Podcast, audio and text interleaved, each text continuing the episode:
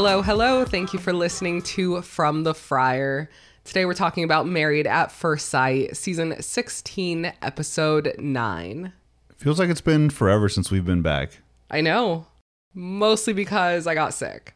Initially, Leon's out of town for work. I let people know it'd be about a day late. And then I woke up sick. It feels like a scam to get a viral illness when you're actively on antibiotics. Like that's just not how it should work. So, woke up sick. I'll try to edit out any coughs. It's hard when real life hits you as far as things that you can't control just inevitably affect your your day-to-day life, your schedule and yeah, this is just one example of that. And everyone's always so nice. I appreciate that. No one's ever rude or leaves a bad review because the show is a day late. Everyone's always so nice. I appreciate you all. Speaking of reviews, February, we've gotten an amazing, like, record number of reviews. It's amazing like even just a few weeks ago, not even a month ago, I think we were at 78, 79 Oh, know. reviews trying to get to 100 and then you know, we were thanking everyone for all their kind reviews and and especially when there's comments on the review and give us either constructive criticism or you just tell us what you like or maybe don't like. Super helpful and now we're well over 100. Isn't that crazy? That's pretty wild. I have to give a shout out to this comment that cracked me up. It is our most recent comment from Fiona Baba. The title is Best Podcast I Almost Never Agree With. And I cackled when I read that. I honestly love that because, you know, when you're listening to podcasts, I don't know. I guess when I listen to podcasts, I don't want to agree with every single thing someone's Mhm. saying. I want to mentally sort of counter the host or counter their opinions. Obviously, I'm just doing it on my own. There's no one listening to me, but I'm, you know, mentally I'm countering their opinions and, you know, in my mind going back and forth of an alternate way to see things. So it's interesting that someone actually commented on that that they do that because Yeah. we, we do that all the time when you're listening to your pods and Oh, I'm yeah. like playing video games or something. I'm like bullshit, you know, like that's bullshit. And it's funny to hear that goes on on our pod. Someone in their home listening to it. Isn't that crazy? That's pretty wild. So the comment is okay, never is exaggerated, but at least once an episode, my husband will scream from the other room with a difference in opinion. It's always a great time on the pod. I love the energy between this couple. Thank you for giving us a lot to talk about every week. And it cracked me up because that's exactly what you were saying. Like what we're doing here. If I'm cooking, if I'm doing something, I have I have a lot of reality TV pods I listen to and true crime pods, and so Leon will definitely just yell from the living room. Oh, I love I love when people don't agree with me. I want them to call me out on my shit. I want Oh no, not I me. want another I want another opinion, but I want them to come at me respectfully, right? I'm going to tell you what I think on this pod, but then if you hit us up on Twitter like give me that alternate that alternate view, that alternate perspective. Direct Uh, that to Leon. Yeah, direct that to me, but I like hearing that stuff because it's always interesting to see how someone got to a certain conclusion that might be nowhere near where you yourself arrived. Totally. This couple might have a future as podcasters. I'm just saying that's exactly how we started out. You know what it is? It's always you just got to get over that first bump because Oh, yeah. when, Oh, when yeah. we were starting this journey, it was it was like who's gonna care what we say? like we're just Joe schmoes, you know, like no one's gonna care, and it's it's pretty wild that we're getting reviews like this now. And then Gina came along and gave us our first one star. Savage. No matter what, I'm 99% sure it's not Gina, but the fact that it corresponded with the episode where we like kind of roasted her, I do love to call her Gina. it's like somebody from Gina's family or something. I know. Someone in It's some like way connected mother. to Gina. Mhm. Okay, and the last bit of kind of intro. We have said it one or two years now on the podcast. We want to do a March Madness bracket with our listeners, with your friends, with whoever you want to invite. We would love to do a March Madness NCAA tournament bracket with you all. So instead of just talking about it and wishing about it, we're just going to do it. There will be a direct link to our bracket or where you can fill out a bracket and join our kind of little, what do you call it? Tournament? League? A pool. Sure. I think the real term is a pool. okay. So come join us. There will be prizes. There'll be emailed prizes, so you don't have to like give me real info or anything like that. I just need an email address. But what you will do is you'll go to that link if you don't already have an NBC, like NCAA, No, it's uh, a CBS. CBS. If you don't already have an account with kind of the tournament, you will make an account, which I'm sorry, I know signing up for more things sucks. Come, join, sign up. You will, it has, I think, a little like, does it have a forum or a chat room on the side? I don't. I think you do posts. I don't remember. You did one for work before. Yeah. What we'll do is we'll probably post a little bit more information when we get closer to the time to actually create your brackets when essentially the teams that are going to make it are announced, Mm-hmm. which I think is around the 12th. So like, hit us up on or follow us on Instagram and Twitter. We'll probably give more updates there, but we're planning to do brackets for the uh, men and women's tournaments, and it's just going to be one prize, winner take all. Nothing too, nothing crazy. I was trying to convince him to also do like lowest scoring, someone that had their bracket busted like Oh, day one. Okay, you know, no, you're right. You're right. We should do a prize for the worst bracket. Yeah. like the lowest scoring bracket Yeah. in total points, and then obviously the winner. Let's do that. Okay. So you guys will pick all your teams and decide your final winner, and then we'll do the prizes like you said. But don't put a bunch of pressure on yourself. Like I do it every year, and sometimes I go off. Mascot. What uniform color do I like better? Mascots, names. This is very low pressure. literally no pressure. Right. So come have fun. There might be three of us in there. you might win a prize because you're the only person that joined. I feel like the reality TV NCAA Venn diagram of watchers doesn't overlap much. So, Right. but come have fun. It's fun to root for teams that you have like no idea who they are and come hang out with us. Any other intro stuff? I think that was it. I don't think so. All right, this episode was pretty good.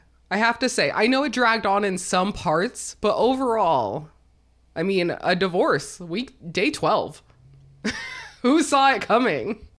I can't wait for us to get to the divorce because I feel like we have opinions. The community has opinions. It I mean, I called it I just want to note that I did call this like weeks ago. Like Dom doesn't even move in. Uh, One bummer that I heard your pod with Jason and Asia talk about that, and I also agree. I don't like how much we are spoiled. I mean, I think Oh, I a lot of us were calling that if it wasn't Dom and Mac, well, it was kind of heavily leaning towards them that there was going to be a divorce very early on in the process. Which, what? How amazing would it have been? No one knows. You can okay, yeah, they're having a rough patch, but they're kind of not not really talking about divorce. And You then would not know, think the first argument would do that in. moment. I want a divorce. You're like the whole community would be like, holy shit! I know. It, and uh, it just would have been so good. But at the same time, I mean, exactly what Jason and Asia were saying. They are trying to keep us here. Sure. We're so many seasons in, things are not going well. They're trying to say, hey, something's going to happen. Just stay tuned. Something big is going to happen. But they reveal too much. Real talk. If we're talking about a future outlook of the show, the fact that so many couples are not working out, it's going to make the. I mean, it's reality TV, and I want to say like the legitimacy of the show, but realistically, at the end of the day, we are rooting for these folks to have a great marriage and mm-hmm. like a loving relationship. But the fact that so many couples are not working out, it's kind of. I wonder if that will you know lower lower the the popularity of the show down the road unless they have just crazy outlandish moments that a lot of reality TV tends to eventually sway towards. To cite the Love at First Sight podcast just one more time, I didn't realize there has been an early divorce for the last three seasons. That's not great. Imagine being a showrunner. You've you've built all of this this library of content. You have the the shows prepped, the length, all the editing. If someone cuts it that soon, I mean, look at what happened. I think after week two, we switched from the usual two hour runtime to an hour and a half, and they do the Because there's nothing. the after party they combo essentially the mm-hmm. after which is now really that's just trying to boost the numbers of the watch party because you're sort of tricking people into thinking it's that two hour runtime Yeah. which imagine the amount of hoops behind the scenes of trying to sort of i would say salvage a season because i mean who knows? This might not be the only couple that calls it quit. We don't know. We don't. We don't know. Gina, or excuse me, Clint and Dom are real comfy whenever that happens. Which what again, spoiled. True. It's like I also I also honestly it doesn't even have to be MAFS. It could be any other show. I hate when they preview this crazy moment and you're not getting that payoff until way way down the line in the season. I mean, this might be episode 12. It could be 3 months down the road I'm going to get a payoff for this preview. yes. I hate I'm sorry. As a fan, as a as a as a friendly watcher on the couch, I hate that shit. One more kind of theme of this episode was the housewarming parties. The first time you kind of directly face to face interact with your spouse's friends and family. One thing I want to know is I'm like 90% sure that these are all pre pre-planned themes. You're thinking it's sort of like a um a pick pick your poison card and then you just sort of Yeah. get to pick the theme. exactly. My counter to that is Jasmine, uh, unless she's sort of playing into the show, she actually mentions like I'm gonna go buy more decorations. I'm like, why would you have to buy decorations if they're gonna just give them to you? It's all it's all Is that- is that scripted? Is that I scripted? think s- there's a lot of questions that are scripted. I think there's a lot of things like that. But I mean, I'm countering myself already here because some people had way more decorations. Some people didn't even really have a theme. Like it's We'll wait to talk mad shit about. Kirsten and Shaq. yeah, oh, I don't. I'm not even talking shit about them. Just the the wall. It's it's too much. But we'll get there. Okay, in my notes we start with Dom and Mac. Do you want to start there? why not? That's that's the bombshell of the show. Let's you know that's what the people are coming here. They're coming here for the good stuff. Let's just start heavy. on the initial first watch, I missed the first 10 minutes. It already missed everything, all the good stuff. I didn't even know that it already happened. So I was, I watched this remotely, well, from the from the work trip, and y- you were doing something, It was working, so. and you're like, "Oh, I'm I'm I'm finishing up, and I'm gonna I'm gonna go down and start watching it." And thankfully, the hotel I was in, they had Lifetime. Mm-hmm. I mean, not, it wasn't even five minutes, and it was announced, and then I immediately tweeted, "I'm like, well, you know, just not meant to be." So in the opening scene, we are still sitting with Pastor Cal, Mac, and Dom. Dom says she's just kind of over it. Oh, just one side note the use of language. Just express yourself a little better. Don't use vibes. Like, okay, I'm a very vibes person, all about the energies. If you want to divorce someone, don't say the vibes just aren't there. it's just be a little clearer. I think Dom was a bit. It was a bummer because they described her as this old soul. So immediately we're we're placing some type of how we think she will sort of handle herself or how she will in some ways act as an adult, being an old soul. But then when you see this interaction, it's you know, it's very childish, it's immature. It this is a very serious situation. You should be very upfront about what you're talking, you know, what you're talking about. Don't sort of try to softly mention something so you don't have to, you know, be a big person and say the say the words uh, divorce, marriage. I want to end the marriage. Yeah. Pastor Cal, multiple times in this sitting alone, has to have her expand, ask for clarification. And that just goes along with what you just said. I just, I think them naming her the old soul and it being repeated so many times was a disservice to her. Mm-hmm. Because I mean she's 25 she's young. It's it's like a big point generally in life where a transition happens and you kind of figure out who you are and what you want. And man, having the pressure of old soul, meaning you are mature and kind of further along an average 25 year old, there's nothing wrong with that. I remember some of the tweets when we were live on the show mentions, you know, Dom's acting like a 25 year old. Like, this is not, you know, out of context. This is who she is. Yeah. And I'm not saying that's a bad thing. I mean, again, like you said, I think she was just, you know, badly labeled as the old soul. Also, I hyper focused on that because I couldn't tell you anyone else's little tagline. I have no idea what anyone else was named. Wait, no, Kirsten was like picky, and I also I know that one, but that's about it. Dom finally says it. I would like a divorce. Pastor Cal responds and says, maybe, just maybe, 25 was too young. And she does not think so. Now, while 25 is quite young, we got married around 25. so, I mean, it, I just think it depends. Like, we were so far into it already. Yeah, our our situation was totally different. I mean, by that point, we've been dating for eight years. Yeah. I mean, it's totally different, right? As far as But we where were our found- young. where our foundation was at that point. The reason why I would say I would agree with Pastor Cal, and he mentions it, is because in in a marriage, you're gonna you're gonna face you know these hills, right? Ups and down, ups and downs, and you're gonna get through them. But as you get through them, you're sort of you're getting better and better and better, and you keep you keep working your way up, right? Mm-hmm. The fact that you have given up after it might have been a culmination of a bunch of little tidbit things that you didn't like and then you hit your you know the thing that just set you over and then you said you know i'm done. Even even not being mac in the future you're going to find someone something is going to go wrong you're not going to agree with something you're not going to like something about that person you're going to work through that. That's a part of being in a marriage. You don't just say yeah i'm done. Like first argument i'm good. Yeah. that that's not reality And that's what I'm kind of internally. I'm always thinking about the you know the shows we watch and whatnot. And so something I've thought about throughout the week, well weekend, is so I don't agree that 25 is too young, depending on, of course, the situation and everything you're going through. Is 25 too young for this scenario? Probably. High pressure, high stakes. I mean, I really, there's no stakes at this point. but in if we were taking the show seriously, tons of pressure.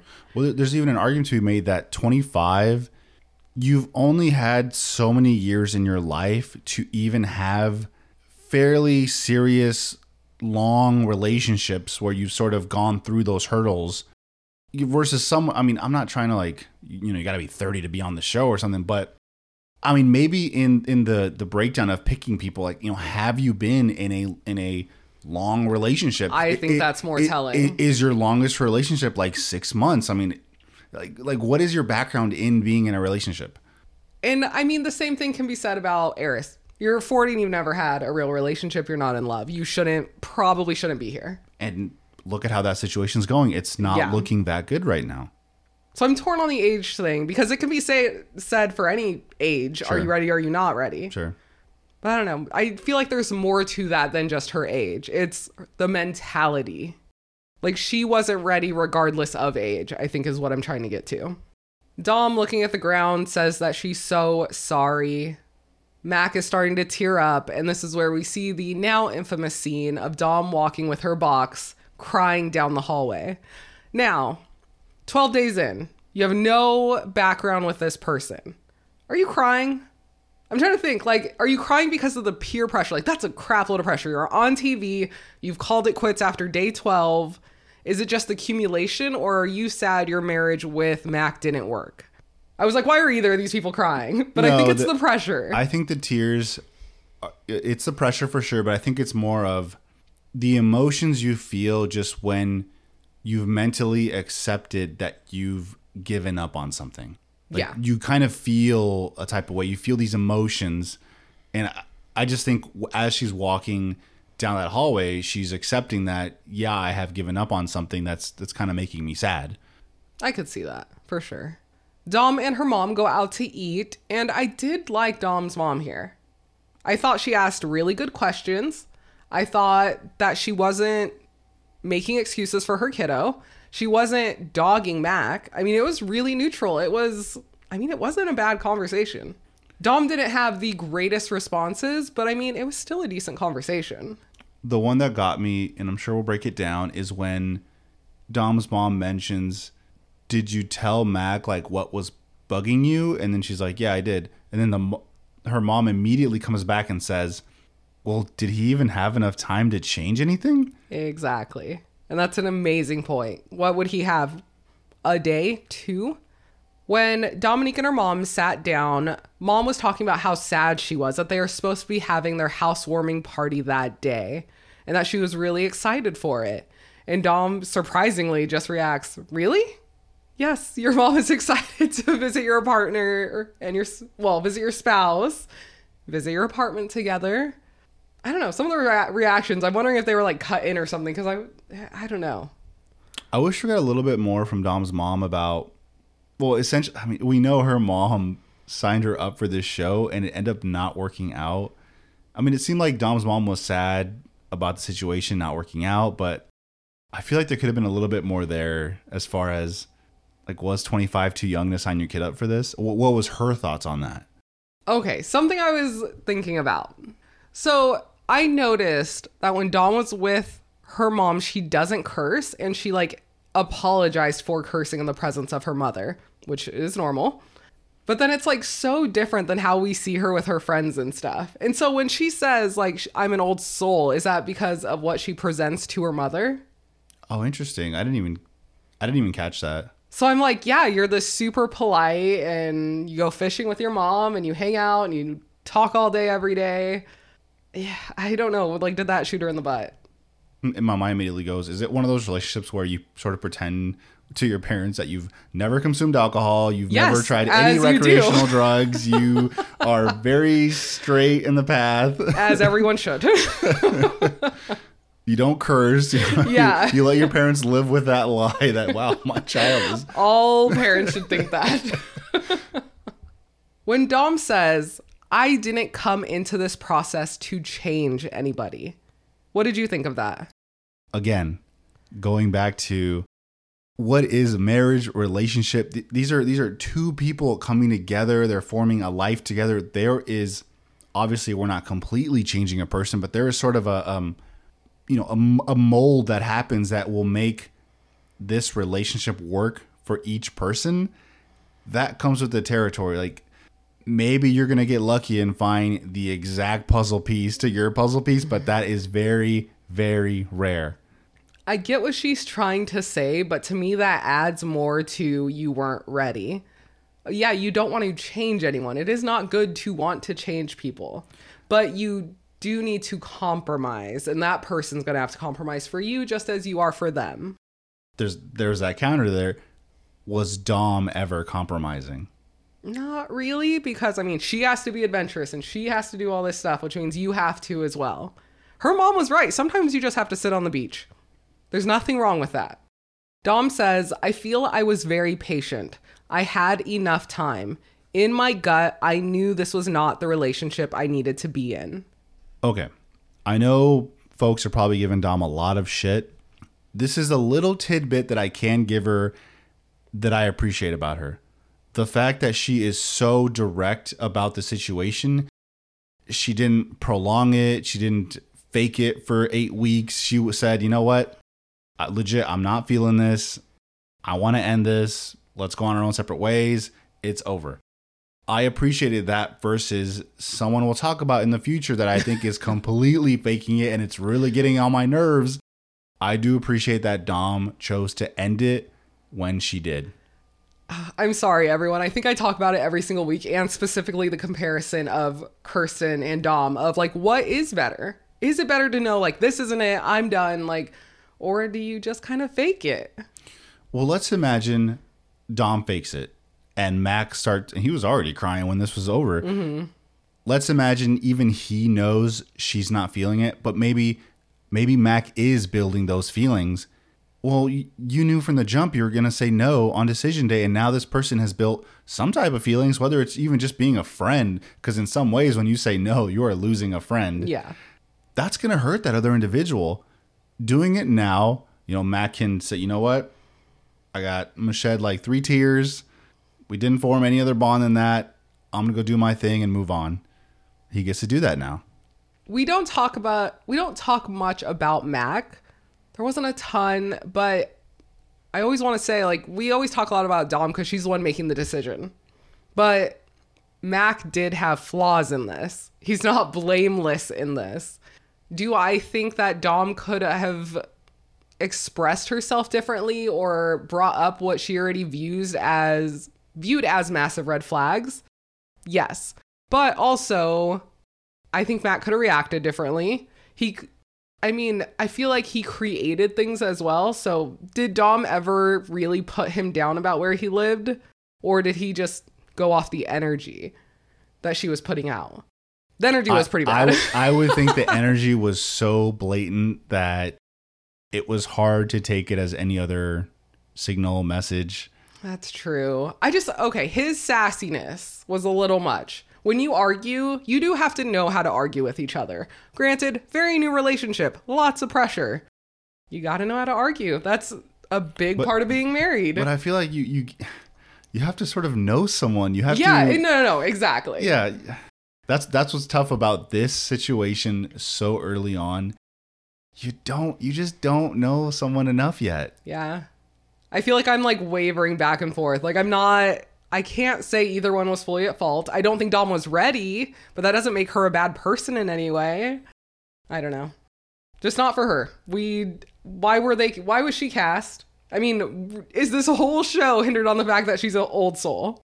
I'd be fascinated if we could if someone could ever post, you know, numbers of how many applicants, what gets people immediately disqualified. I mean, what if somebody has kids? Uh, you know, if I you had a prior marriage, that doesn't disqualify you. I mean, Eric was on in a past Mhm. season. Um, Wait, but he didn't have kiddos, right? he didn't have kiddos, I don't Okay, believe, but yeah, he, I you know, he's, mar- he's married before. I mean, I, I'm just curious how big their pool is to select people.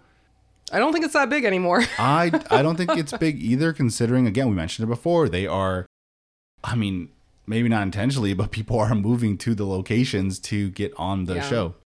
My favorite part of any Dom scene this week is mom asking, Are you dead ass set on your decision? I wish you responded with dead ass. Dead ass. Jasmine deserves so much credit this season. She is dealing with a lot. So, personally, mother is sick. Two, you're married at first sight. Three, your husband is not really that husbandly. They've mentioned it before, but on this episode, especially in the group setting, you can see how much it really affects her that Airris is not into her. but he's also pretty disrespectful with it. It's not even I just the way he says it, the way he brings it up, he talks about it to everyone. He's not doing anything to improve that. It was just, oh, you don't, you know, the physical isn't there, so we're not really going to do anything else. Cool. We see Airris and Jasmine walking the dog together, and then we see Airris meeting up with Felina. So I don't normally like write down kind of side characters' names. I'm always saying like so and so's aunt or so and so's friend. Man, Felina needed her own category though. my joke in my notes was Airris hugged Felina longer than he's ever hugged Jasmine. Bad joke, I know. I, am wondering, is there some type of set limit of who your your friend that you could bounce ideas back and forth on how your relationship is going? Because it seems like Airris only has Felina. Is well, I'm it- assuming it's just like an NDA thing, and you have probably a couple reoccurring characters, and that's it. So Felina and Airris are sitting together, and Airris brings up that the physical aspects just aren't really there. Felina says, So you aren't attracted to her. Airris says, I think she's an attractive person, just not my type. Now, this will forever be the argument on this show. Is someone not being your type that big of a deal if you've never found the right person with that type? I think he's just stuck on. He he imagined like I would be sexually attracted to this person from the jump.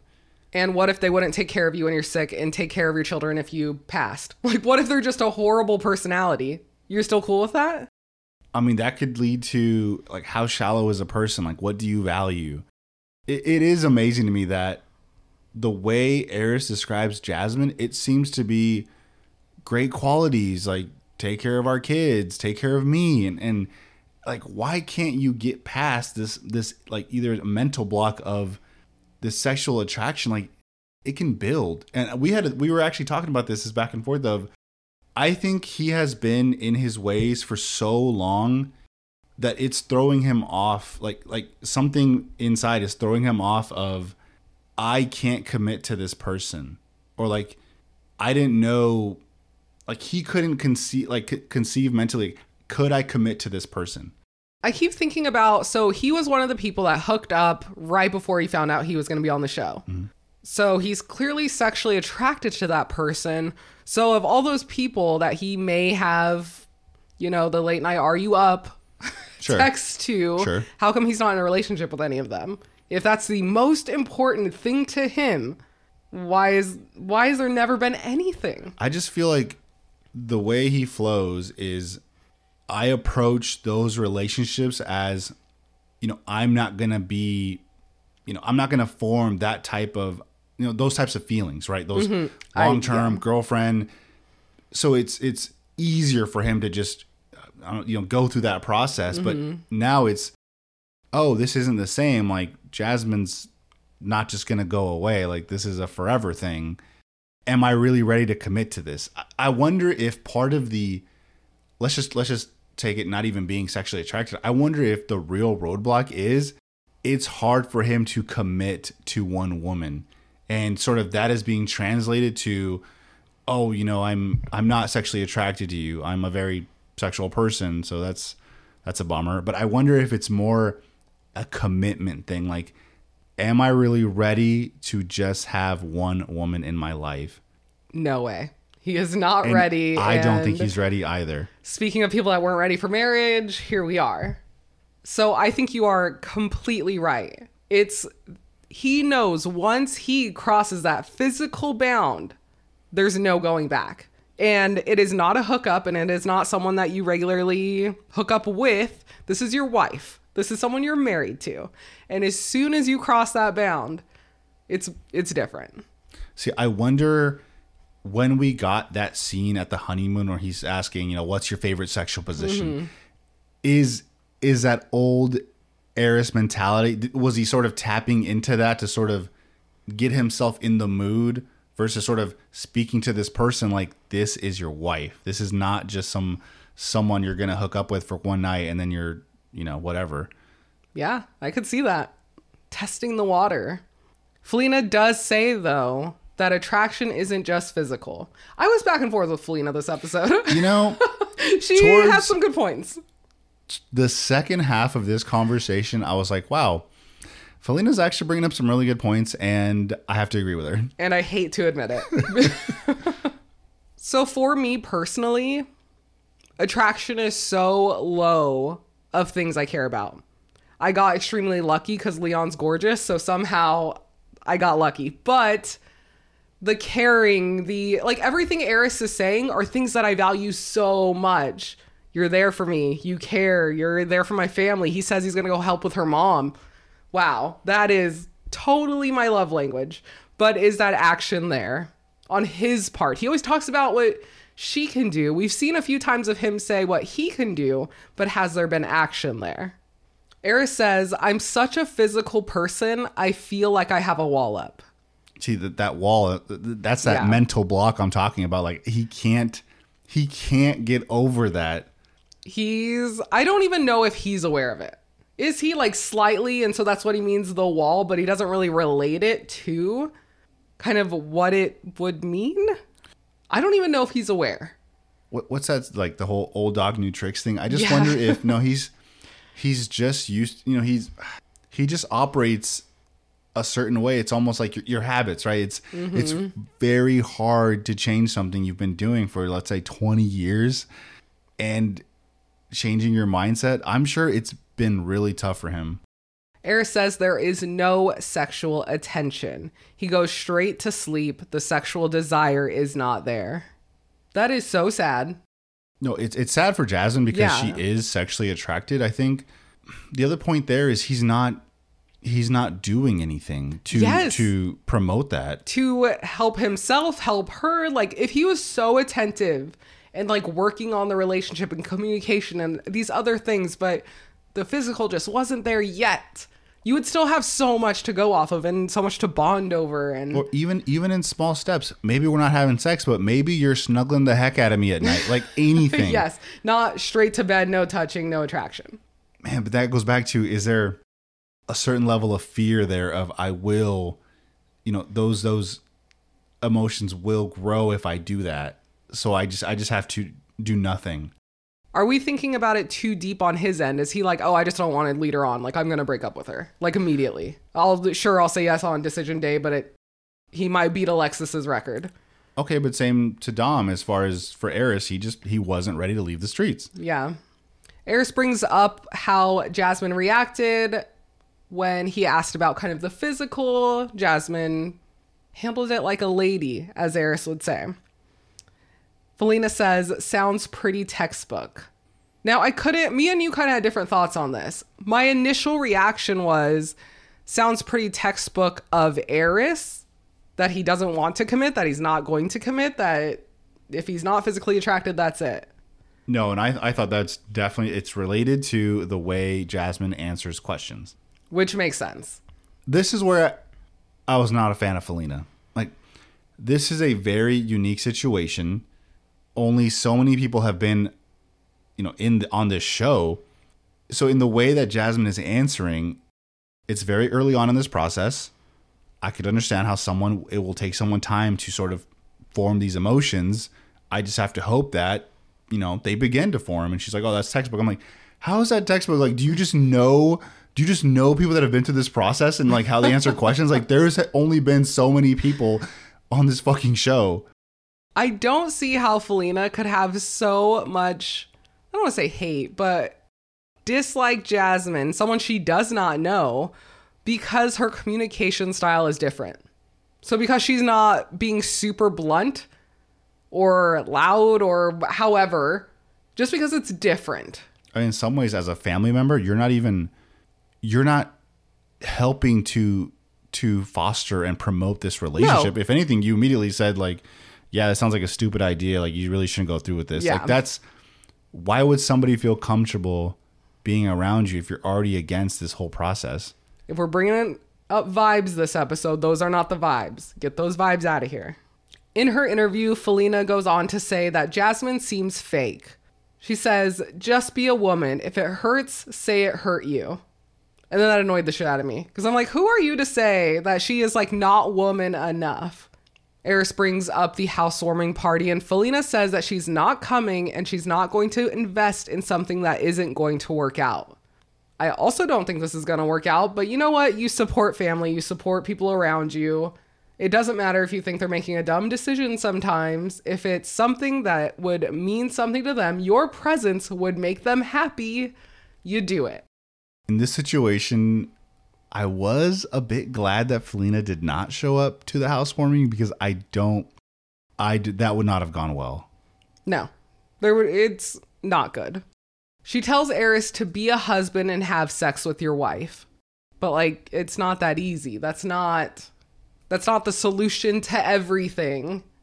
There's so much more wrapped into that and I hate that. Oh, it's just simple. Just do that. Felina says, "You are either going to go home tonight and work on that connection with your partner or you've got to get up out of here." And I mean, honestly, that's true. Don't got- I appreciated that a lot more than well just go have sex with her. I do have to agree with Felina again. It's it's the same thing with why I'm giving a little bit of respect and a shout out to Dom. Like, I'm just gonna end it. This ain't working out. Like, don't don't lead someone on, right? That's what Felina's saying is like you're either going to get ready and take this seriously and be in a relationship or it's over. Like just tell her it's over. But the inverse of that in both scenarios is did you even give it a chance? Did you even want to give it a chance? Because if you're immediately saying no, I don't think you even gave it a fair shot. Jasmine and Airris are at the apartment talking about the upcoming party, and Airris brings up that Jasmine refused to write Felina's name down on the guest list. That's fine, same. It's her house too. I, I know their interaction was fairly harsh. I didn't know Jasmine felt this way about Felina or this much. Yeah. But she does, and that should be the end of it because this is your shared home. Why should she have to put up with someone that does not like her being brought to her home? Jasmine goes on to explain more of the ho- kind of hostility almost, just not great feelings between them. And Airris goes, So yeah, I invited her, but she said she's not going to come. Jasmine responds with, Good. You know, I'm sure Foul, as far as a cousin, is fantastic, but for this moment, this situation, I think it was a good idea to not show up.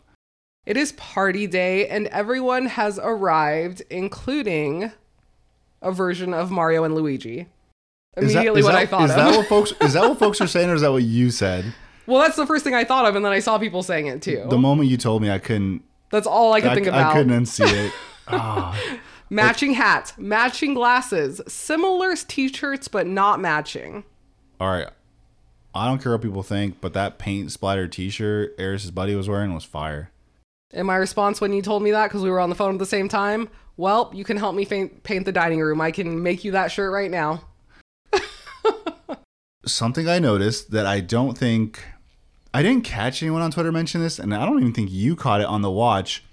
Why were three out of the four people invited wearing their shoes? I know. We talked about this so long last night. So I didn't catch it the first time around. We were watching it again last night just to make sure our no- notes were in order. You are totally right. When freaking Airris came into that apartment and was bossing his wife around and saying, like, this shelf is mine, he specifically said, My people know to take off their sho- shoes. You tell your people who was wearing shoes. His people. Now, Auntie could probably overrule anything, so the Auntie didn't have her shoes off. Auntie can do anything she wants. I love her. But I believe it was Jasmine's cousin. she didn't have shoes on. Right. And Yeah. right, right. She was she was, you know, following the rule. But then yeah, everyone else wasn't. So I was like, that's Jasmine weird. and Airris also didn't have shoes on. Right. I'm like, that's interesting. I wonder if honestly, I'll just give them the benefit of the doubt. It was probably like people aren't used to just having like so much production and like Yeah. cameras around. It's not it's like you don't even think about that stuff. I just love that you noticed it because it was like direct. oh, I couldn't I could not see it. I could not see it. Direct I was like I was like those are those are fucking shoes. Airris's friends were taken aback by learning that Jasmine has four dogs and that yes, they did sleep with her. She was single. She had a king bed. Why not? Okay. I think dogs are dope. Cats are dope. All that good stuff. Four dogs on the bed. okay, and her dogs are like long. They're like curly haired dogs, right? I think that's, so. That's a lot of hair. Well, that's they're like bigger lot, dogs That's too. a lot of dog. Yeah. We're both kind of weird about pets being in the bed though in general. So like I feel like we're on most people are going to be like pro dog in the bed. I think we're on the other side. We're in the minority. Also, power move that Jasmine looks like a fairly you know normal sized woman of like five eight or five seven. Oh, she's petite. She's petite. She might be I don't know five six. I think like five four. Shout out sleeping on the king size bed. That is a fucking power move. I love that for her. Airris brings up the guest list and immediately throws his wife under the bus. Nothing would piss me off more faster. Nothing. The party's over. Everyone can leave because we have to fight. We're going to argue for hours. I wonder, is this something producer says? So, Airris, um, maybe you should start talking about a guest that could make it. Probably. And start the recording. But I can also see Airris doing this on his own. You're right. Yeah. I'm trying to give Airris benefit of the doubt, but you're right. It's probably didn't happen. He even mentioned a private text conversation that him and his wife had about Felina. Why? Why did you even need to go that far? Jasmine says she doesn't think it's a personality clash. She doesn't know her. Good point. She does say, but we had a conversation and I wasn't respected. Yeah, leave it at that. Airris says they are two important women in his life and he would like them to get along, but it's early. Auntie. I love Auntie. She comes in and says, You are officially married and you have to make sure your wife is comfortable. Yes. Yes. The moment you got married, things had to shift. It was even the way Airris defined. He said, "The two most in, or two important women in my life, which really should be no, my my wife is above a, a cousin." It should be. So he he needs to sort of, you know, reorient himself. That's a red flag. That's a big red flag. Jasmine's family goes off with Airris. Airris's friends go off with Jasmine. Auntie says, What if she were willing to give up her dogs? Airris says he would be super excited. what's what's uh Jasmine's dog name? Is it Dustin? Dusty? Oh no, it starts with a D. Yeah, but he said, well, not him, but the rest of them. Savage. Uh, Those Airris are is like- not. He's not answering the questions right. No, you lie. And you say that'd be so sad. I would never make her do that. Then we have the boys with Jasmine, and they asked, What are your concerns? And she straight up says, We aren't having sex. We don't have sexual chemistry. He is clearly a very sexual person. I don't think Airris's buddies were prepared for this conversation. Hey, they asked. They did not think this is where it would go. Or do they already know? And they know the backstory and Airris's reasoning, and they don't know how to politely address it. It could be, but I, it is fascinating how open people are about that aspect of their relationship.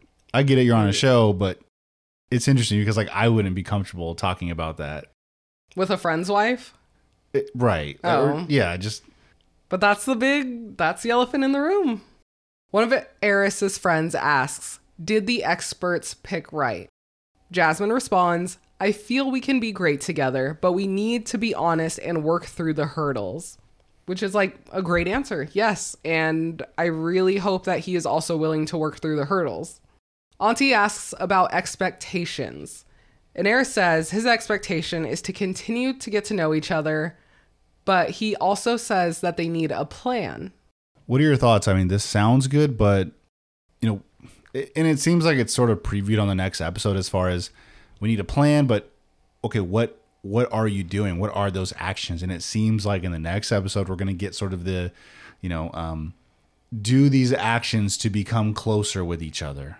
Well, if he knows that's an issue and that's what they need to work on, why isn't he doing anything to work towards that? Oh, yes, we need a plan. Jasmine, make a plan. Devil's advocate, I mean, they're doing little things. I mean, they're walking the dog. I mean, he's walking the dog. yes. I mean, they're they're doing little things to be a couple. To be friends. you got to give them a little bit of slack. They they are working on it. Day 12, day 12, I'll remember. Working on it. what does that say? You say um give them some grace. Yes, yes. When we catch up with Shaq and Kirsten, we see Shaq putting air in Kirsten's tires. Very cute. It's very sweet. She mentions husband taking care of her tires. Okay, this is odd though, but Kirsten was sitting in Shaq's car. Yes. And he was out and put air in her. This is weird. Like, were they going somewhere? And he's like, "Hey, your tire looks flat. Let me get out and put air in it." I'm wondering if he had to change the tire and then was filling it with air because spares By aren't the way, usually. I had that same uh, air. You know, yes, air little filler, compressor. little compressor. It's fucking from Amazon. I'm sure. Wait, it's probably either from Amazon or like any regular auto store, but it's like the cheapest one you can get. That thing is a piece of shit. if you see that, if you're thinking about getting one, do not get that one. It's like fucking lime green. Don't buy it. Piece of shit. Rave review. I cracked up when Shaq and Kirsten were hanging up one banner and then their guests arrived. Like, what were you doing all day? Maybe they were working on that tire. No, but they did. I'll give them credit. It seemed like they cooked a bunch of food. Did they cook it? You know, damn it. Now that I'm thinking about the Mm, They food that was it. the food that was there, I think the only people that cooked food was Nicole and Chris. and Clint. Oh yeah, okay. Yeah. Okay, so I mean, Damn I it. wouldn't cook. I'm just saying, if Oh, I'm oh, hosting, yeah, I'm not no, cooking. no, no. Like, there's things I'll cook for, but there's so much pressure on that housewarming. For our housewarming, I did not cook. So Kirsten and Shaq had a great idea for their guest list: two married couples. Great to get advice, bounce ideas off of. Yep. I thought it was good. as opposed to Airris and Jasmine, where Airris, it looks like he had two of his single buddies, We did look for rings because we're which I don't know how helpful that is in a marriage situation. yeah. But yeah, Kirsten and Shaq, married couples, great idea. Kirsten is so much more animated during these scenes than we have seen her at all in her marriage. The last time she was this animated and happy and putting on a good face was her the bachelorette party. Do you think she's an introvert? Probably. Like it tires her out to sort of be on for people. but man, when she talks to Shaq, it is like you no facial expressions, monotone. Hmm. At least with her hmm. friends and family, she's like a little animated. There's a passion in the voice. There's so much gold in this conversation. I mean, it gets going pretty quick. Their Oh, friends oh, ask yeah. immediately, How romantic did the honeymoon get? Kirsten, after some back and forth, Kirsten says they did not have sex yet. And then a friend says, But I'm not getting any kissing energy. Kirsten said, I'm not a good kisser, so that's why we haven't, uh, we didn't do a lot of kissing on the honeymoon. Now I caught this immediately. Your girl initially said, We haven't, as in, we haven't kissed, but corrected it quickly to, you know, that's why on the honeymoon, whatever, we didn't kiss or whatever it was. I mean, I another part of this, like right after that, we thought we heard in the background because there was a lot of people talking and couldn't tell that Shaq confirmed they have kissed at least once. At least once, sure. So, is other than that, I don't think there's been anything. Here is where every friend there, and then myself, picked it up of how much of a red flag this is. Mm-hmm. This this comment by Kirsten just doesn't make sense in the context of a marriage of something that's going to be a forever. If you just say, "I think I'm a bad kisser," that's why we don't kiss. I mean, kissing is like one of these pillars of like marriage. Like you're going to kiss this person. pillar of marriage. Like it's just gonna happen. Like you're gonna hold hands. You're gonna kiss. You're gonna maybe make babies. Whatever. Like there's certain foundational pieces. But what is the point of this saying? Because if the point is, I don't think I'm a good kisser, so for the rest of our relationship, we're just not gonna kiss. Like that Yes. doesn't make any sense. I think that's the expectation that she's trying to sell. And then I believe it was actually Kirsten's friends that said, no, Kirsten needs to let Shaq figure that out on his own. to be the judge of that, Correct. whether she's a good kisser. Now, I will not let this die. The talk Kirsten had with her friends and the other ladies and the bachelorette party, you cannot do a 180 from that now. You said you were going to F on that balcony in the shower outside, and he better have a nine inch, you know what. And now you're like, I don't kiss. Excuse me? I. I don't buy it. I don't buy it at all because if this guy met those physical check marks, which she always said physical check marks first, you never heard about a personality, it would be much different. I'm still stuck on the kissing. I mean, even if you're saying, let's say someone's going to work or coming back from work, one peck, just quick little lip to lip. There's only so many errors you can make on a tiny peck that would constitute you as a bad kisser. What if she was a high fiver?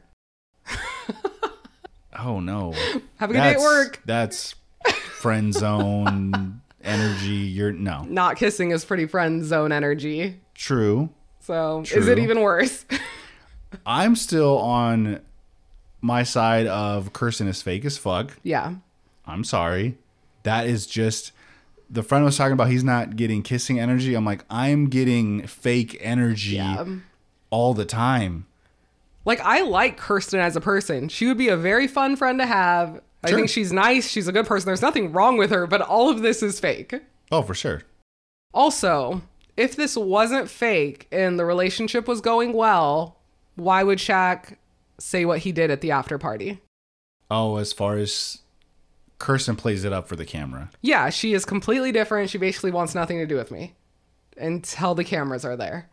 I mean, I mean, what about all these snuggling scenes? yeah, I bet there's nothing of that when the cameras aren't there. Is Kirsten like, hey, let's get ready to record a video? yeah, up. yeah, and yeah. record. And he's like too nice, and he's not gonna like he's not gonna blow it up on camera.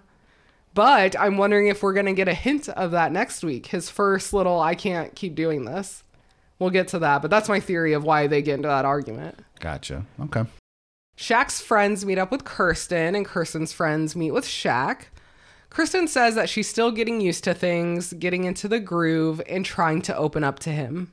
Shaq asks Kirsten's friends if he is being too patient. And that's a great question. Trying to get some insider info. Is this typical? Does it, you know, take a long time? Should I make the first move? The friends aren't very encouraging and simply say, you know, it's going to be tricky. so we're in the same boat. Kirsten is asked, physically, is it better than day one?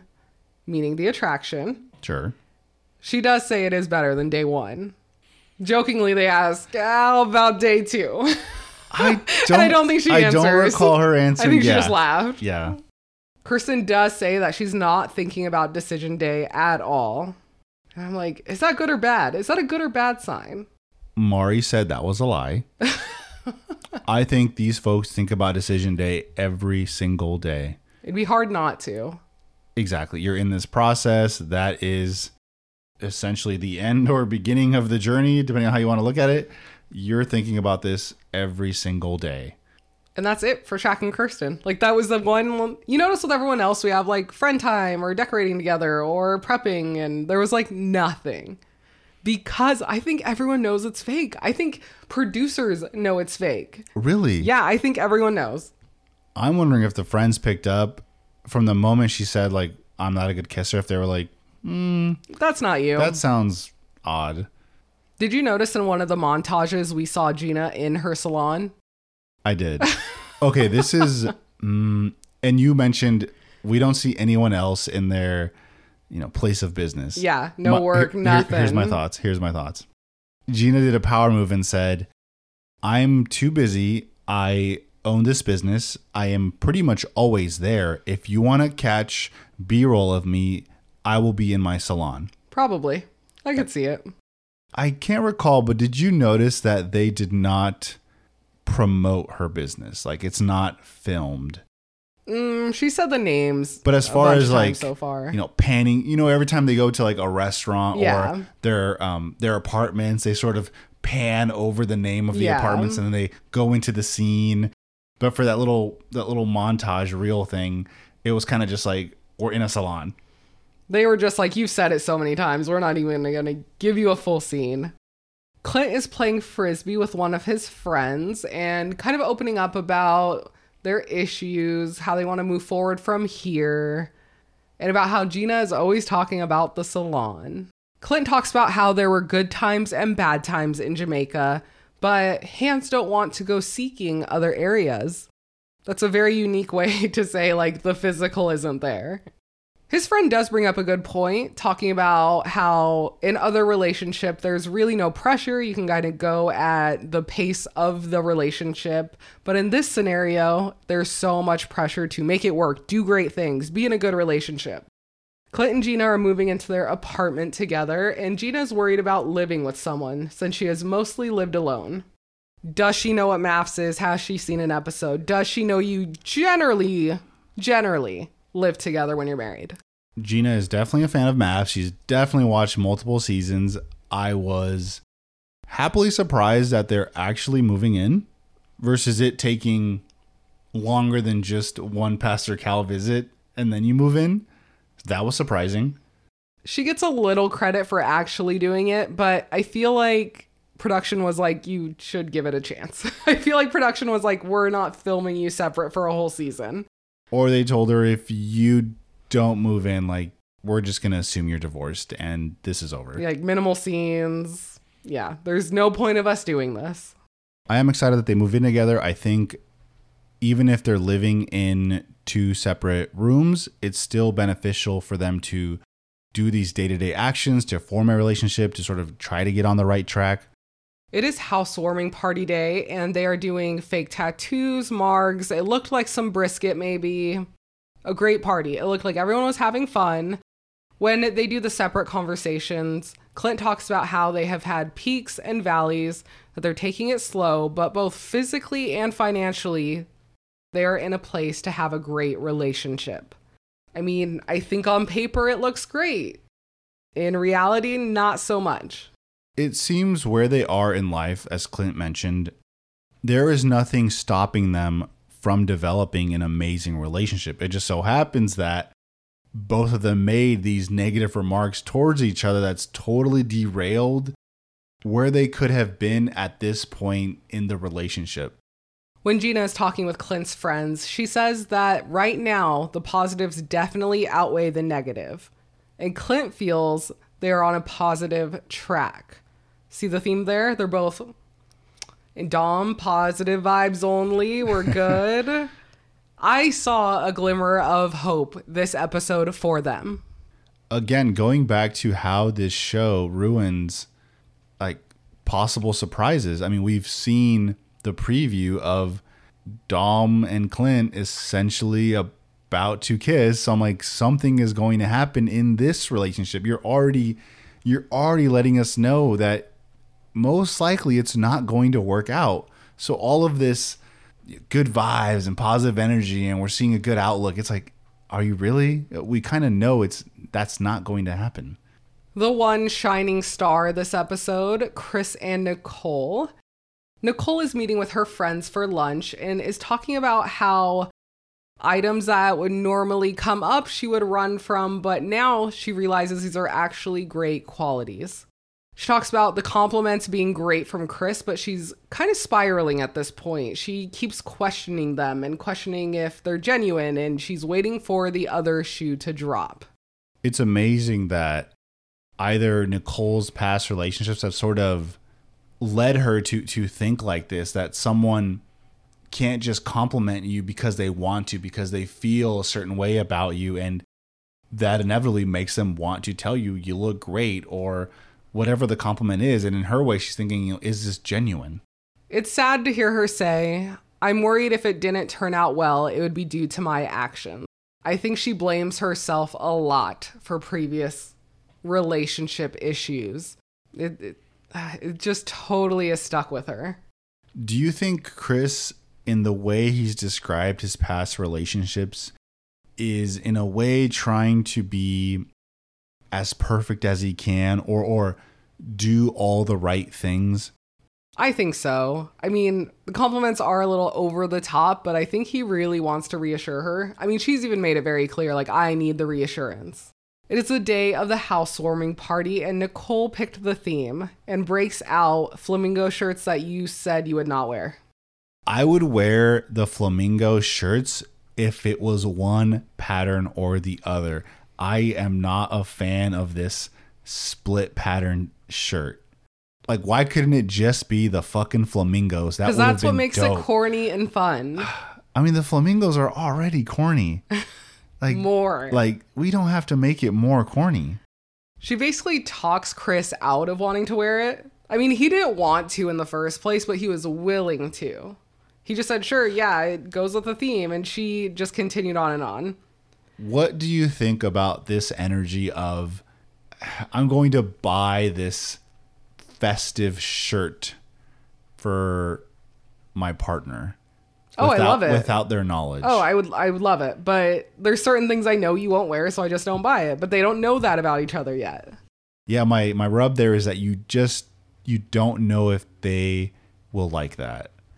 He should just wear the shirt. But, and he would have. He totally would you have. would have for sure. But she just kind of kept going and talked him out of it. Okay, like that- for example, you hate wearing matching clothes with me, but I love it. So uh, now I just buy my size and shoes you have. so that's how we ended up with matching vans. oh yeah, we pretty much had matching those Ultra Boosts. yeah, Well, it's not even matching. We just buy fucking black shoes. I just buy black everything. so if you happen to have it in black, I'm like, well, that's cute. I'll get that too. I don't know. Some of what did you think of the way Nicole was sort of like? Are you sure? Are you really sure? I'm not here. Oh, I saw a lot of myself you, in you, you that. You can say no. Uh, it's okay. Yeah. But here's the rub. Okay, he says no. He asked, you know, No, he you- never said no. He said But- he said yes twice. But oh, but eventually, it's you know, you know, I really wouldn't. I wouldn't. You know, I wouldn't pick that out. But- Yeah. and then that translates to you know, we're not going to wear it. And then he asks like, uh, you know, are you okay? She's like, no, totally fine. I want you to be comfortable in your home. That's fine. Yeah. And then you know she's hurt in some way. And now you also have to return these fucking shirts. You know what annoyed me more than any of that? You bringing it up to the guests Okay. No, Why don't were the shirts on the couch? because we need to bring it up. You got to see who's on your side. I don't like that. They did. That was a great transition though at the end of that scene when Chris says like, "Are you gonna wear it?" She's like, "No, that would be ridiculous." that was a Not the shirts itself. Perfect transition. Alone, it's ridiculous. Along with pointing out the shirt situation, she shows everyone the photo she thinks is so ugly of herself. And I was like, why do that too? Like, you had to undo the frame and pull out the other photo. like, didn't they just say like, "Oh, is this a beautiful photo of you two? Like, that's You sweet. didn't need to like, rip out the other like, one. Wait a minute, I got a story. Look at the fucking photo they picked. But from the little we know of Nicole, this is what she's working on. So I don't want to like give her too much shit, but, But it, are, are you? I mean, I think she's making a lot of strides. We don't also we don't know the past Nicole. Like we don't know how things were. Maybe this is like in, in I think in, it's in toned her in her eyes like way better. Yeah. I think so. They talk to each other's friends and everything's going well. I mean, her friends are telling Chris that she seems different and you can I that's where I kind of get my thoughts of like she is trying to not necessarily fix some things, but maybe not be as intense on some things. I wonder if the old Nicole, if she did this exact same thing, uh, again, opinion, no evidence, if she would have sort of gone to a maybe she would have cried or you know been really sad that oh you didn't like this thing I gave you and like it would have really impacted her in that way. Mm-hmm. I wonder if something like that was the old Nicole. Or she just simply wouldn't accept. Or, or she's like, no. you don't like something I bought for you, like you're dead to me. Oh, like, you know, I, I don't know. I don't know what the, but I wonder if it was something like that. Yeah. Chris talks about how Nicole has not had an outburst like at him, so it's been fine so far. Nicole talks about how she has noticed that Chris is trying to appease her, that she doesn't want him to be miserable to make her happy. And that's where her triple, quadruple checking everything, all these decisions comes in. You can see that. Would it, would it annoy you if I was always triple checking everything? I triple check everything with you. So is that super annoying? I don't care. I'm going to keep doing it. but no, I saw some of myself in that moment. Mm-hmm. I, I don't know. I think if Chris has never experienced that, it's probably going to annoy him eventually. But I don't know if it's going to cause a big issue. But I'm sure it'll be like, that's, I, I don't know. I, I hope it doesn't cause an issue for them. Me and Nicole are just high anxiety gals, always assuming we're doing something wrong, trying trying to do our best out here. So so how do you do do you do you slow someone down and say you're doing something right? Maybe It's okay. And I'll go, you're lying. now you're just lying to my face. You just you just quietly look and be like, I know you're lying to my face. exactly. Everyone then joins together for a potluck. No one made anything, that's fine. But I noticed everyone like brought a dessert. so there was just like there's no actual like food, I don't think. Not gonna lie, I'm a foodie or a sweetie. Like those donuts, I'm sorry, I'm eating a donut. They look delicious. I'm eating a donut. Love it. More sugar. On that note, this morning we went to a cafe. And when we go to this cafe, we get our morning coffee, maybe a breakfast sandwich. I tend to get a bagel, and then we get a treat for later in the day or the evening after dinner. So Most- our mo- orders Wait, wait, wait, wait. Most of the time, we don't get a treat. every Sunday. Every, if we go there on a Sunday, we get a treat. If it's any other day, we don't get a treat. We usually just get our coffee. Right. It's a very True, weird true. rhythm we have. Today, we had a large order because I Oh, we- wanted we my coffee, in. my breakfast, and my treat. We went in today. And the guy Not- was wait, like, mind you, mind you, to us, this is like breakfast, lunch, and treat. and treat. Like, Yeah, because we're only gonna eat breakfast and then dinner. that tends to be, yeah. So the guy, after he rings up our, I mean, it's a larger than what most people are getting order. He's like, wow, you guys really know what, what to get around here, or something like that. He said like this isn't your first rodeo, and I was like, nope. And then I realized I don't like when people comment on what I ordered. You know what someone said to us the other day? Not even the other day, it was a few weeks ago, because we tend to go in on the weekends, we go out, and someone said, I think that'll do. And I was like, maybe I wanted something else. Who are you to tell me that was enough? They're like, you fat fuck. I know. I was like, I just burned a lot of calories. I need some more. I just finished a Gina HIIT workout. I need right. fucking calories in my body. I thought Gina had so many nice things to say about Clint. Again, it gave me a glimmer of hope. She talked about how good he was with everyone. He's a really, really good cook. He was entertaining. Very sweet things. I hate that we know this doesn't work because if I didn't know that, I would have been like, hey, we're moving in the right direction. Well, I didn't catch it all, but she mentioned something of the friends Clint decided to invite were were women versus Yeah. like some bros. Yeah, so it was all women. Mm-hmm.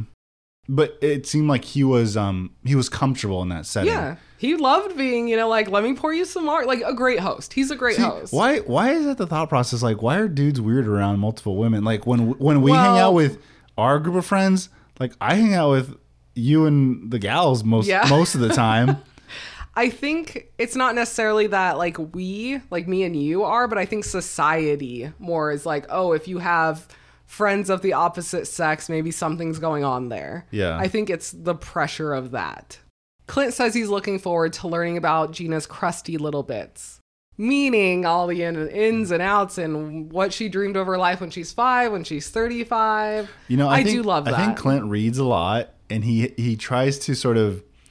It's almost like he does that thing where he does like a, a word a day, and it's like some fancy word that he has What's to the word crusty? maybe I don't know, but he has to. So he's expanding his vocabulary, but some things he says don't hit. No, I he- mean, I feel awkward sometimes when he talks. Like it's not natural almost. Right. It was almost the weirdest way you could have said something sweet about Gina. Yeah. But the overall sentiment was really sweet. Yes, You always want was. someone that you're with to like care about your story. But that's also a sh- it's kind of actually a dig at her because he's the whole time he said she only talks about the salon. Like he still he, Ooh, that liter- is a he literally still has to I want to get deep in the weeds. I want to figure out who Gina is. And I mean, you can expand off of that and infer that she has not cared about his crusty little bits. True. So you can read a lot into that. We're probably reading more than they at all intended. so, in the production planted question, Mac asks So, has anyone had sex? Okay. It may have been production planted, but Mac in his mindset, he's like, "Well, I'm already fucking out of this shit, so I don't give a fuck what people Burn it down. I don't give a fuck." I love that energy. I really wish that Mac said, So, did any of you get your backs blown out yet?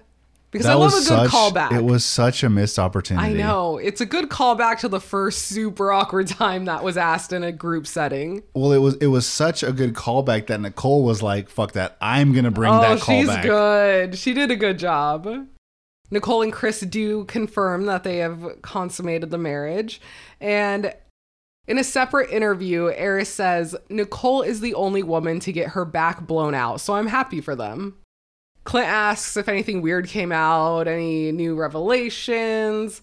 Nicole handled this beautifully. Chris's back has been hurting because she blew that shit out. Touche. To golf a clap. pro. Golf clap. I love it. Fantastic. Fantastic. Clint then turns directly to Airris and asks, What about you guys? Airris smiles and says no. Jasmine broke my heart, looks at the floor and says, No, we're not getting frisky over here. Her body language, like everything about her is like, she just wants that connection. She wants more from Airris, and he's not doing anything to create that. it's you know, we could read it, i mean it's so easy to read her energy even from where we're sitting that i can't imagine how obvious it is being in person on those couches and you know Airris is sort of sitting back so he's really kind of mm-hmm. not even aware of her reactions because she's sort of sitting forward a bit. And you you could see how much this whole situation is, is impacting her. Yeah, like a lot. Jasmine says, I'm sexually attracted, but he is not there yet with me. I have never had to initiate in any relationship I've been in. Airris says it's new for him as well. Now, initially, my immediate thought, which I quickly realized was not correct, is oh, initiate, girl. That's fine. But what you have to think is she is being rejected in every physical way.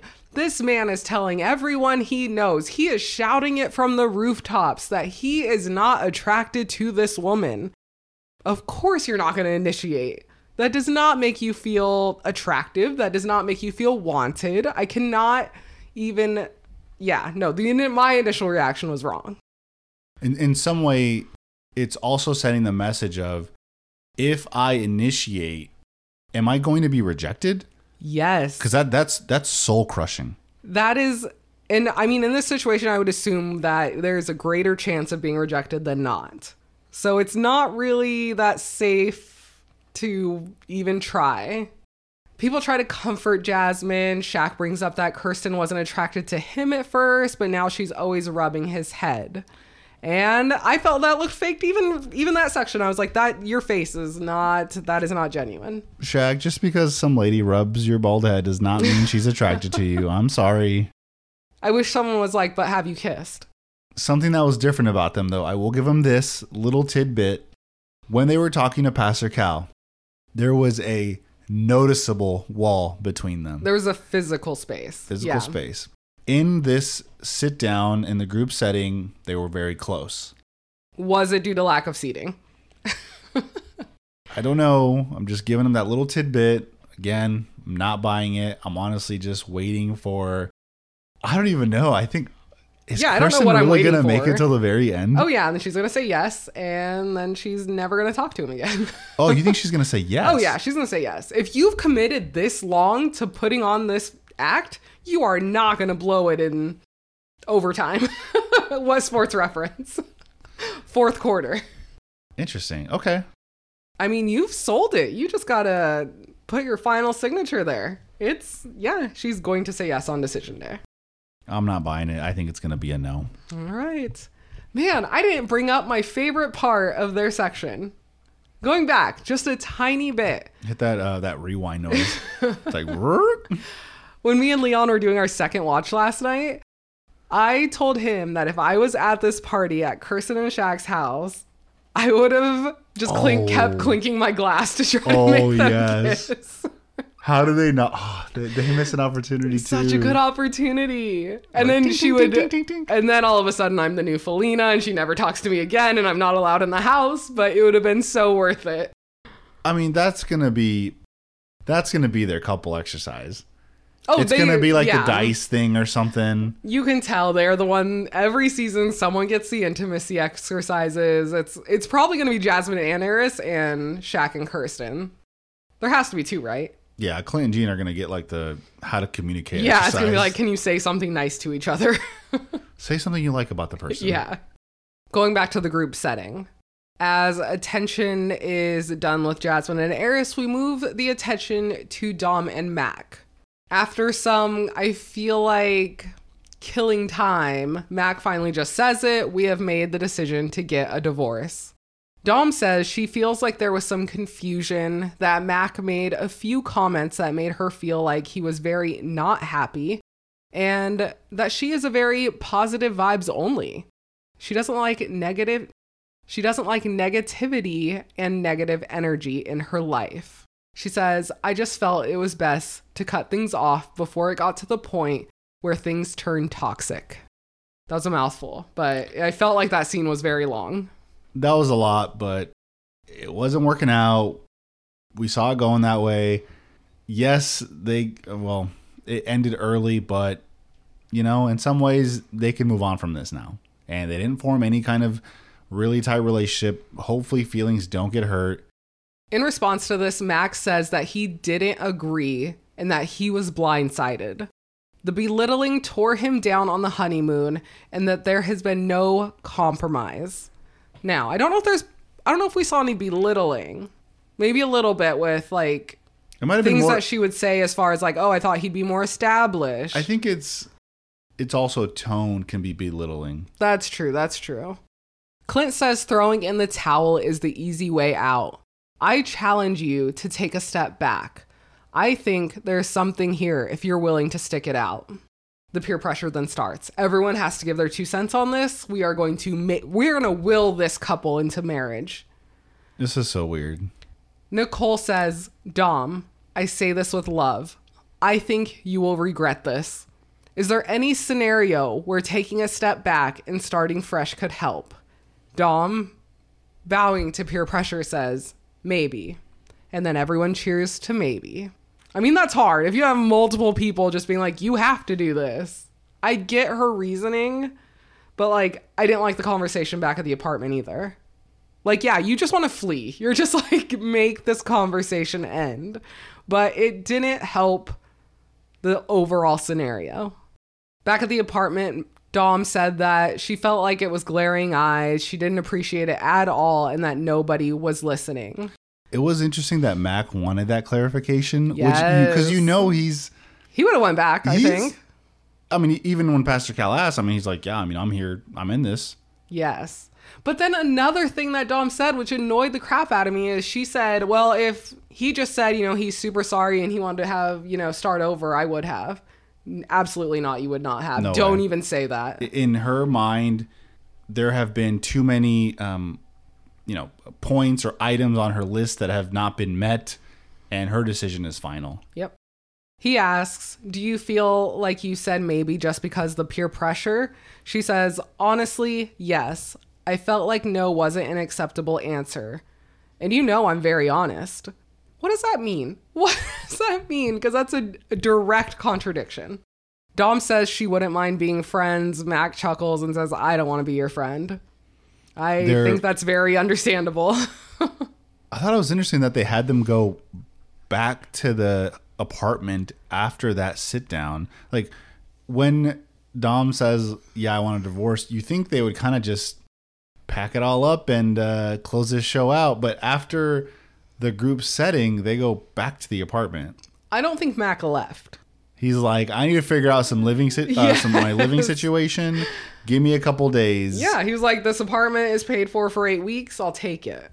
their goodbye or the their parting time was so awkward. I mean, you can tell Mac was like, "Don't talk to me. I'm Why over did this." Dom ask for a hug? That feels so weird. You it's just it's the vibes. You don't want the the negative yeah, you energy. can't have the negative you vibes. don't want the negative That- energy. The negative vibes can't follow you home. You can't have that. That's right. Dom says in her interview that she feels bad. A lot of petty things have been said, and she doesn't have room for that in her life. Okay, like I don't, I Okay, don't know. thanks. It's yeah, it doesn't really mean anything right now. Dom leaving with her backpack made me laugh. Like it just I was like, why do you have a backpack on? I don't know Okay. why it felt so young to It me. was- Like I wear a backpack to work, so maybe I look the same. No, you, you mentioned this too. In as we're calling someone the old soul, and now we're judging them for how immature they tend to act. Mm-hmm. In this group setting, the get together, it seems like everyone's very dressed up, like we're getting together, and like Mhm. Dom's kind of just like casually like. I'm just here in like my track jacket and I'm gonna Yeah. pack my shit up and I'm ready to go. Yeah, I kind of yeah, I felt like everyone else like put a little bit more effort in, but I mean, she's very over it, so I can't blame her. Like, she's like, I'm here, I'm contract I'm here to just get my shit and obligated. go. Yeah. On the next time on, I think it's going to be a great episode. They're going to the rodeo, which shout out the Houston rodeo just happened, and that's like a bucket list item for me. Like you're gonna have to dress up. It's gotta be huge. Yes, Huge. and everyone is gorgeous. Just saying. I was I'm looking at the photos. I'm not gorgeous. Oh, you are, and you'll even be more gorgeous in a cowboy hat. Tight cowboy pants Yeah. and some boots. Yeah, and a hat. Let's Dope get ass shirt. Ooh, like a nice no, no, cowboy no, shirt. a cutoff. Nah. Yeah. Nah. No, it has to be like. Well, I can't point it out because the shirt's not in here, but I'll show you. so there's the rodeo, couples activities, intimacy activities for Shaq and Kirsten. COVID gets Airris, and Jasmine, being the sweetheart that she is, says that she's going to try to be there for him. I wonder how long they'll have to be apart. Like how I long? know. How long? Or excuse me. How many times does he have to test negative before? You know, as far as the show's ruling or, or whatever, you know, whatever Oh, what. I could see Jasmine even being a real one and being like, "I'll hang out with you. You're my husband." I don't know. She's got dogs to like sell and stuff. You're right. Maybe not. Mm-hmm. I don't know. Chris, for no reason at all, just self sabotaging left and right, tells Nicole, I asked for a beautiful smile, a beautiful face, but I did say someone a little thicker than I would normally go for. Why? I Like, that- at what point did you have to clarify this? I need that scene where you like roll up a paper and then like hit him over the head and be like, "Bad. What are you doing? I why? no need." None. And Oh. like, let's say, because I thought the insinuation was that she was going to see something, like on a matchmaking special, where he says, I would like someone thicker than my ex. Okay. But you didn't have to pre bring that up. Let's say I brought up, and then you can see if she's insulted by that. You can just say, I never even thought about it again. I think you're so gorgeous. That is not even on my mind. I don't know. There's just so many better ways that if you thought you were going to be in the doghouse for this, than saying it out of the blue. I, I had a prediction for this of why he did this. Oh God, why? Well, it was because in some way he fears Nicole. So he's thinking, what is going to happen if this comes out and she doesn't know? Like, what are the repercussions from that? I just don't. Probably a little I don't deep. even think it's probably it. a little too deep, but that's just my initial thought process. I don't even think it would have been that big of a deal. I think it was something to deal with if it became an issue. And then at the same time where she's like where he's like, "Oh, I want to change, like I want to lose some weight." And she's like, "No, you're gorgeous." And then he's like, "Okay, but you're thick." Like, cool, things. Jasmine and Airris are talking and Jasmine says that she is not falling in love. And damn it, Airris, he says, "This is what happens when you put your wall down." Was that putting your wall down? That that was it. That's when is she supposed to say, yes, I "Yes, feel I like love you"? We're, we're missing some context, and we will find out more. I hope so. In the next episode. Because if this, if that is good, I can't take it seriously. no, no, I, I feel like we're we're missing a lot. Now, I think next week will be very telling for Shaq and Kirsten. I think the situation is that Shaq wants to go out or go somewhere. Kirsten essentially says, No, like we have a limited amount of time together. I want you with me. At the end of the day, it looks like Shaq decided to stay in. And he says, She got what she wanted, and I'm miserable. Now, why I think this is so key is I think this is the first time it's going to be talked about at all, kind of this not split personality, but the split Kirsten of on camera Kirsten and off camera Kirsten. He wants to go out because you guys aren't doing anything and you guys aren't even talking. oh, and I see. there's nothing going on. I'm just gonna go to the movies or something. I'm gonna go see my friend, and she's like, "Oh, the camera arrived, but I want you to be with me. Why don't you want to hang out with me?" Oh, interesting. And then he's like, "I'm miserable. I hope this prediction is a little true. We'll we'll see. I want to see like okay, I can't be that far off, so I want a hint that Everyone I'm right. like, "There's no fucking way. She's way off." maybe that husband is yelling from the other room." Anything else? The episode dragged a little bit, but I thought it was good. I think next week is going to be real good. I think it's gonna be good. I think the way I'm curious to see how they edit and put the show out without a couple, as far as how they do it this season. Yeah. Um, Will Kirsten and Shaq get more time? True. Gina and Clint. I mean, I feel like there Yeah. is some couples where we're lacking some content Mm-hmm. or just even just in general, just time with them. So I'm curious how that goes with just four couples now. We'll see. All right, reminder come join us, come sign up, build your bracket. I will have the link in the show description as well as on Twitter and Instagram. So, kind of whatever is easiest for you guys. Um, I don't believe it starts till later in March, so you have time. I'll put that date as well. But yeah, I hope you guys had a nice weekend and cruise into Monday slowly and peacefully. Thank you all so much again. Really appreciate you all. Really appreciate all the reviews, everyone on Twitter and Instagram. Thank you, and we'll be back soon.